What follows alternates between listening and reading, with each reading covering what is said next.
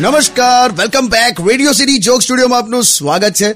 Board exams આવી ગઈ છે તો કિશોર કાકા અત્યારે છે ને છોકરાઓ અફવામાં બહુ આવી જાય છે. લાઈક પેલું ને બધી બહુ અફવાઓ ફેલાય છે. એનું એનું શું કરવાનું? કોઈ દિવસ પેપર લીક થયું એની અફવામાં આવતા નહીં. આ સીધો મેસેજ છે મારો. એ અને પેલી મંત્રેલી પેનો વેચે છે લોકો. કે આ મંત્ર ફૂકેલી પેન છે, આનાથી લખશો ને તો બોર્ડ એક્ઝામમાં જોરદાર ટકા આવશે એમ કે. જો લોભીઓ જ્યાં હોય ને ત્યાં ધુતારા ભૂખે ના મરે. શેની મંત્રેલી પેનોલા વાંચેલું હશે, એટલું આવડશે ને એટલા ટકા આવશે. અને આવું બધું તો ઘણું ચાલે છે કે ગોળ અને દહીં ખાઈને જાઉં તો પાસ થવાશે. પછી એક્ઝામમાં કાળા કપડાં નહીં પહેરવાના. તો જ કે પાસ થવાશે. લાલ દોરો પીળો દોરો જમણા હાથમાં બાંધો તો કે પાસ થવાશે. સપ્લિમેન્ટરીમાં ઓમ લખો તો કે પાસ થવાશે. એની મને ખાલી વાંચવાથી જ પાસ નથી થવાતું હા કે?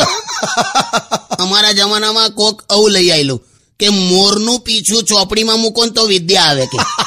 એટલા લોકો પીછા લઈ આવતા હતા ને કે વરસાદ વખતે મોર સંતાઈ રહેતા હતા. બોલ કે મારા હારા લોકો પીછા લઈ જશે આપણા કે. એટલે ટૂંકમાં આ બધી અફવાઓમાંથી બહાર આવો. અને છોન મોના વાંચોલા આ એક જ કામ લાગશે તમને બસ.